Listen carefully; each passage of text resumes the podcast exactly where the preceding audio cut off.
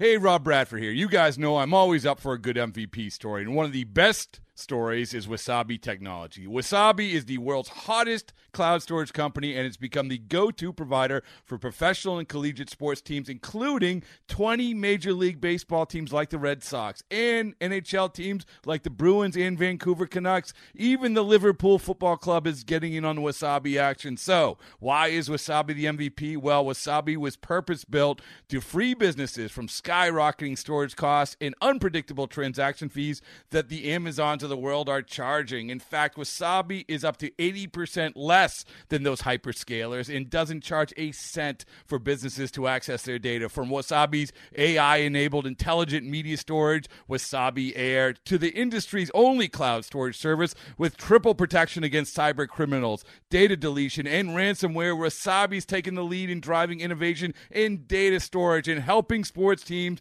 to unleash the power of their data. Wasabi, another Boston based championship team. The following is a presentation of the Treasure Island Baseball Network. From the diamond to the clubhouse to the front office. This is the show that feeds the passion for all Twins fans. It's Inside Twins. Inside Twins is sponsored by Killebrew Root Beer, made in Minnesota. It's how memories are created and legends are made. Well, it's time for another edition of Inside Twins. Welcome. It's brought to you by Killebrew Root Beer, made in Minnesota. How memories are created, legends are made. We're live in studio. We don't get to do this every week, but always a pleasure. We got Paul Molitor in studio. Jack Morris is here as well, as we've got half an hour to kind of uh, noodle over things that have gone on over the course of the past week and and on into the uh, the next week or so as well. First of all, uh, welcome to both of you, gentlemen. And, and Paul, I want to start with kind of a more vague question. People deal with the game in very different ways. And I recently read a piece that Michael Cuddyer wrote, I think, for USA Baseball, about how he always considered his drive home to be one of the most important parts of the day because that was where he would put today's game away and kind of then transition into mm-hmm. uh, a being a, a real life human away from the ballpark and also into sure. the next day's game. What's your process like? Because whether it's a tough loss, whether it's a big win, you're a pretty even keeled guy, a forward thinking guy. What what is your post game process to, to deal with the grind of a season like? I think Michael's points are well taken. I think there's probably a lot of people that follow that formula at least uh, somewhat similarly. You know, for me, a lot of the, the, the post game process is done in my office, uh, whether it's with some other coaches, you know, watching some of the video of that game, and then you start to maybe turn the page towards the next day. But uh, you know, there's there's little things that can linger. You know, whether it's your thoughts when on your way home or through the evening. Sometimes it's a little tougher to put the game away and transition into your real life. And uh, you also know that some nights you think about who you need to bring in the next day and either have some words with about you know where they're at and how we can get them better on a better place and sometimes it's just about being positive with some other guys. So yeah uh, you know I, everybody kind of reflects on the games that, that are already played and you try to learn from them but then you got to start preparing for what's on the next day. Typical friday night three hour game how much time do you actually have? You, you talk about yeah. getting together with the coaches what would be your arrival time back home, and what time do you have to leave yeah. to start the whole thing over? Yeah, again? you know, I think most nights, Jack, after a night game, I get out of here somewhere around 11:30, and so, and and that's with a normal game, roughly three to 3:15. I don't know what's normal anymore. Yeah. They all they all seem long. And uh, yeah, I get back here usually roughly 8:30 for those day games the next day, unless it's a noon game, and it might be a little earlier. But that's that's just the routine of the season. Sure. Uh, and I think people that have been around the game for a long time enjoy that routine, and and you look forward to the day-to-day challenges that a major league season brings. Is it different as a manager than either as a coach or a player in terms of flushing a game moving forward, not being able to dwell on it on on an at bat on a particular play? I think it's probably somewhat dramatically different. You know, mm-hmm. I, I think the all-encompassing aspects of your team, and you have to be able to sort through everything with, like we said, with coaches and players you know, when you played, you know, I my my biggest thought was maybe to think about, you know, how I did or things I could have done better, and then who's the starting pitcher tomorrow? You know, that was that was my primary concern, and try to prepare for that. Paul, uh, talk a little bit about your role as the manager, all encompassing. You've got personalities to deal with. You've got guys that are playing well. You got guys that are probably beating themselves sure. up a little bit how do you know when to call them into your office? How do you know when to give them a pat on the back or yeah. a kick in the pants? that that's part of the the enjoyment for me is is trying to find the right buttons to push with different people. And uh, you know, you guys are both right about how everyone's kind of wired a little a little differently. And uh, you know, you just watch what what a guy is like when he's going well, and body language, and you know how how he's acting in the clubhouse and the dugout in between at bats or coming off from pitching. And when you see things are slipping away in the wrong direction, hopefully you're paying attention and, and, and you know how to go about trying to address that player and, and get his mind mindset in a better place. It's a fascinating conversation because we're just talking about about human Yeah. activity, right? And, Yeah. and, and, human interactions. And then the next level of that is individually there's how people are doing, but then how people are doing with one another. You're, Sure. You're in that clubhouse and, and it's like a chemical reaction. Yeah. Sometimes it works, sometimes it doesn't. Do you have a sense of the collective feel uh, of a team, in particular this team right now? I think that you know you try to keep your your finger on the pulse of the clubhouse and how it is collectively. You know, it, it's one of those things that you monitor. It also will influence if you feel like you need to address the team or whatever it might be at various points of the season. I thought it was a little bit strange the other day after we had beaten some good pitchers a couple times in Cleveland, a couple times against Boston, and the next game was a clunker. And you know those games felt so far removed, uh, the positivity of what we had done in those couple of series. And um, I think that's because we're getting to the point of the season where you know we just can't seem to make any headway. We take a step back, up forward, then we take a step back, and we all realize as we get close to July and the All Star break that you know we need to put together some kind of a stretch here uh, to get ourselves in a better position to hopefully accomplish our goals that we have later on in the summer. You mentioned the calendar and the baseball calendar at certain dates, and when you talk about July, when things aren't going well in the modern game, that becomes a oh my gosh, am I getting traded? Are we selling? Are we buying? Sort of time on the calendar. Do you have to even be more vigilant to try to make sure that those thoughts stay out of your players' minds and your clubhouse's minds, so they can focus on the task at hand? Well, some of those type of conversations around people that might be in those situations, I I've tried to get ahead of those and address them before we've gotten close to when those things could actually start to uh, begin to pick up any type of steam. Just um, reminding guys of who they are and the priorities between their families and what they do and if they're taking care of themselves and preparing and they got a little bit of resume you know you just play and and whatever works out works out but it should be something good if you're doing all those right things Yeah, some fascinating stuff there with Paul Molitor. Jack Morris is here as well. We've got a whole lot more to tackle as the uh, Twins getting ready to tackle the Rangers a little bit later on here at Target Field. This is Inside Twins, and we're back after this on the home for Twins baseball. Your flagship home of Minnesota Twins baseball. 830 WCCO. You're listening to the Treasure Island Baseball Network. Welcome back to Inside Twins. I'm Jack Morris, along with Kris Atteberry, and the star of the show, Paul Molitor. Paul, uh, I got to ask you what we just talked about a little bit off Sure. the air. As a player, I know we we've come to know you, and I've always known you as a guy that could be a difference maker just by the way you played the game, and you know, as you would sense when you had to win certain games and had the ability to take the notch and turn it up. Uh, how frustrating is it as a manager when you recognize those same things but might not have the character and and I don't want to throw people under the bus but the reality is it is about the character sometimes of the people on your team and and their ability to recognize that and make a difference. Yeah, it's a tough subject. I think the game has changed in a lot of ways. We all talk about the visible things and starting pitchers and pitch counts and bullpens and, and analytics and all those type of things. But, you know, the one thing that should have stayed constant is is the collectiveness of a group and a mindset that you need to go out there and realize where you're at, who you're playing, who's pitching for the other team, where that other team's at.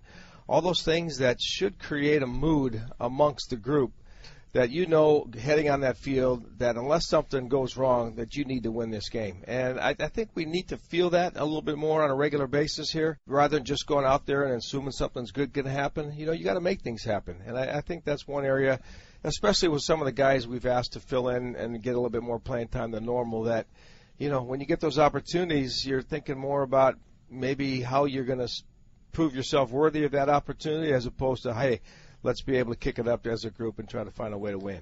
Today you're going against a guy I'm very familiar with. Wore a Twins Yeah. uniform last year, big sexy, going to throw up the, the baseball. And uh, do you have any sense of what your guys are going to feel going into this game today? I think they should feel we need to win this game. I don't care who's on the mound. That's, you know, we're we're coming at the end of a homestand and we're going on a tough trip and You know, we all loved uh, Bartolo's time here last year. But you know, I'd be thinking about trying to find ways to beat him. Whether you know, what what do I do? What's my approach going to be? Uh, you know, we got Berrios pitching today, which usually is a pretty good sign for us having a chance to win. I almost wore my big sexy T-shirt this morning, and I was going to put a couple extra words on it, but I, I, I decided to pass on that.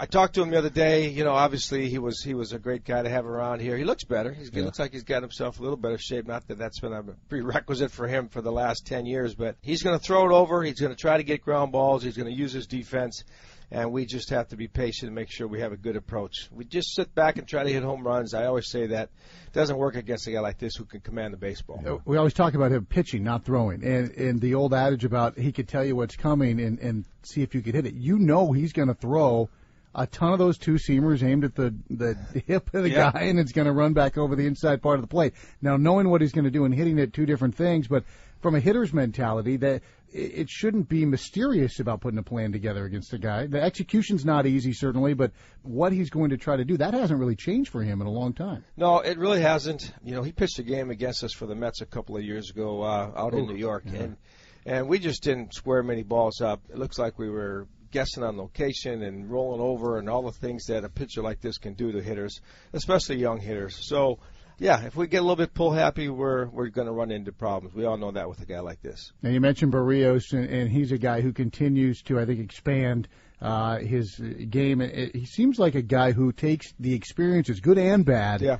and makes them valuable as he moves forward. Is that a fair assessment from afar? I, I think that Jack understands as well as anybody tho- those little things that players learn early on in their career. You know, what's working, don't have this pitch, or my stuff's not as good as I would like it to be today, but they don't panic. They still are able to make adjustments on the mound. They're not, you know, they have, they're smart enough to stay away from the big innings and what hitters on the other team might beat them, you know, and I think he's starting to pick up on some of those things. And not to mention that his stuff's been really good. I, I've really been pleased at how he's kind of notched down on, in terms of how hard he's trying to throw the ball on every pitch just to make sure he's getting it to the right spot. I think it's played for him really well. It's Inside Twins brought to you by Killebrew Root Beer, made in Minnesota. How memories are created and legends are made. We're back with a couple of Minnesota-made legends as Inside Twins continues after this on your home for Twins baseball. This is Byron Buxton. You're listening to Twins Baseball on News Radio 830 WCCO.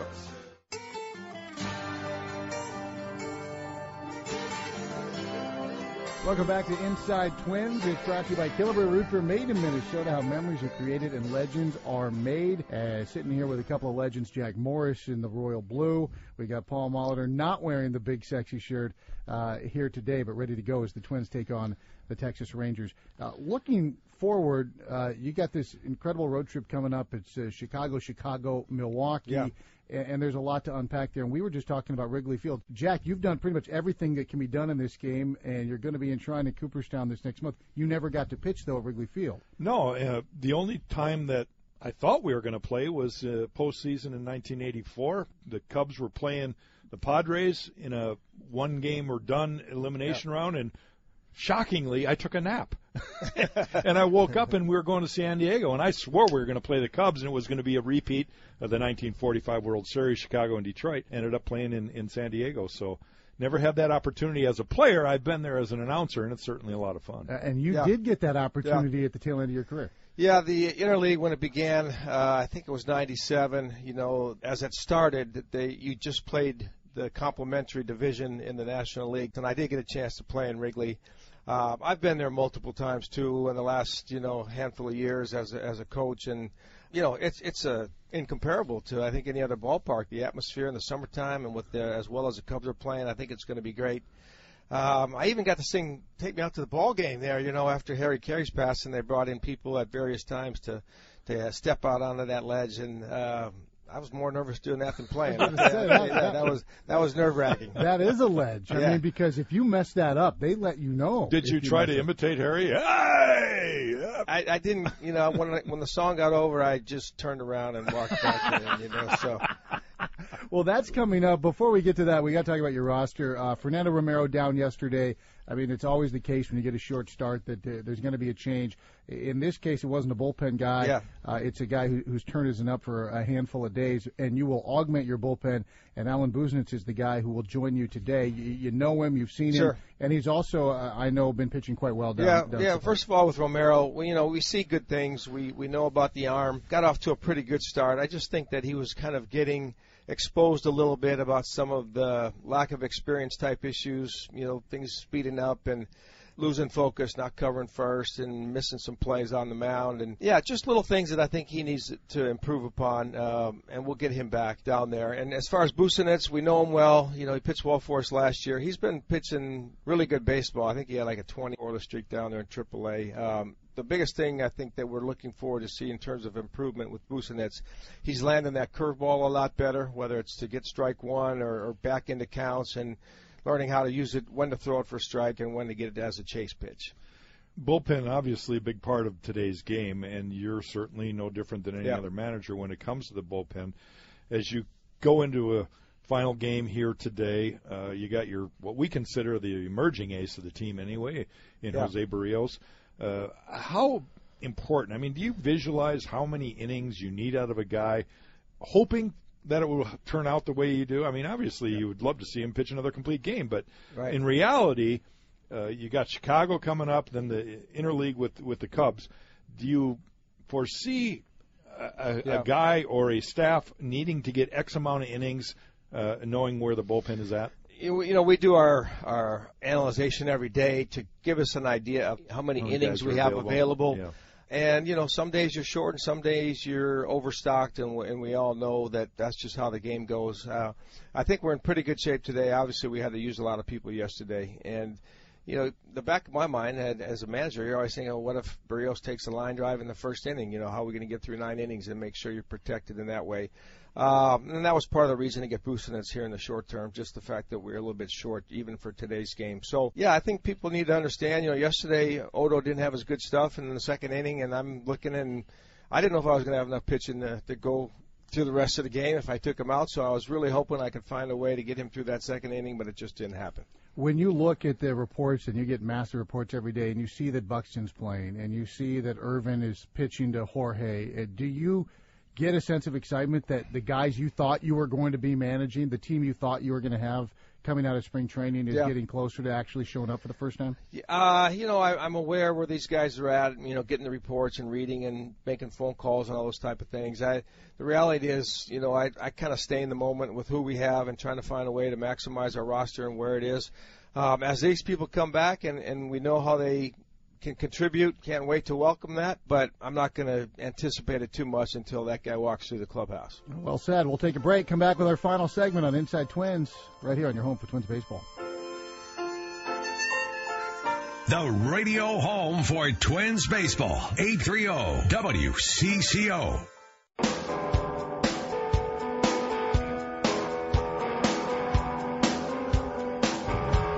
To Inside Twins, another special edition of Inside Twins. Anytime we get Paul Molitor here in studio, Jack Morris is here as well. It's brought to you by Killebrew Root Beer, made in Minnesota. How memories are created, legends are made. July's gonna be a little crazy for Jack, so Jack, we gotta enjoy these uh, times in the studio while we while we can before things go nuts here at the uh, the end of the month. Uh, speaking of nuts, more injuries, right? Escobar, Rosario's a little stiff. You had to scratch him one day. Where are you entering a Sunday day game in terms of availability, health of your main guys? Yeah, the guys that are here are uh, all doing fairly well. You know, Rosie shoulder been a little bit persistent. I, I don't think it's anything that we can't get around in terms of him playing today. We're just going to try and find ways to make sure we strengthen that shoulder to uh, limit any possibility of it taking him off the field.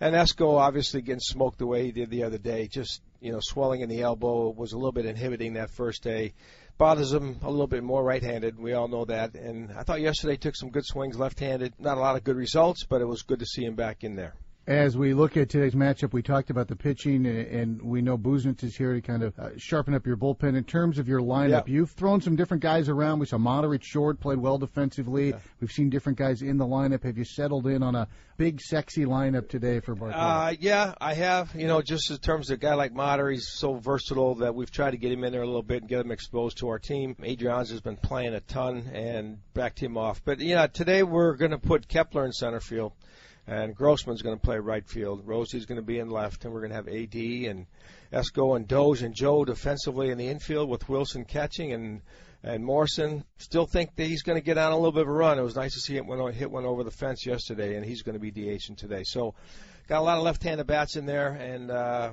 hopefully we solve the big sexy. yeah, well, uh, we'll find out. Uh, last thoughts, Jackson. Well, I, I, I I can't end on this, but uh, you've had a few incidents where guys have been hit, and it's always been a part of the game. Is it kind of Yeah. over overshadowed nowadays compared to when you played? A little bit. I think it's changed. You know, we've had a couple incidents the last few days. I didn't really like what Porcello did. I, you know, uh, I just thought that it was a message that he sent that was inappropriately executed. You know, we don't like people getting knocked down and having to protect their face. And then yesterday we had, you know, the the unwritten rules of the game about when you can run, when you can bunt, and all those kind of things. Um, everyone's got their different opinions, and, and, and we thought they crossed the line yesterday in that regard. And, and sometimes you gotta you gotta make a stand. Yeah. Sounds good. Well said. That's Paul Molitor. That's Jack Morris. This is Inside Twins. It's brought to you by Killebrew Root Beer. Made in Minnesota. How memories are created. Legends are made. We'll make more memories with a pregame lineup card coming up next on your home for Twins baseball. You have been listening to Inside Twins, brought to you by Killebrew Root Beer. Made in Minnesota. It's how memories are created and legends are made. This has been a presentation of the Treasure Island Baseball Network. Okay, picture this. It's Friday afternoon when a thought hits you. I can waste another weekend doing the same old whatever, or I can conquer it. I can hop into my all new Hyundai Santa Fe and hit the road. Any road. The steeper, the better. Because my all new Santa Fe is available with HTRAC all wheel drive, so I can hit the trail without a worry in the world. Heck, with three rows and best in class rear cargo space, I can pack the whole family in with all our gear. We've got available dual wireless charging for our phones, so we'll never lose touch with civilization, and we won't lose touch with the primordial power of Mother Earth. So, which is it? Waste the weekend or do something a little more epic? And conquer it in the all new Hyundai Santa Fe. Visit HyundaiUSA.com or call 562-314-4603 for more details. Hyundai, there's joy in every journey.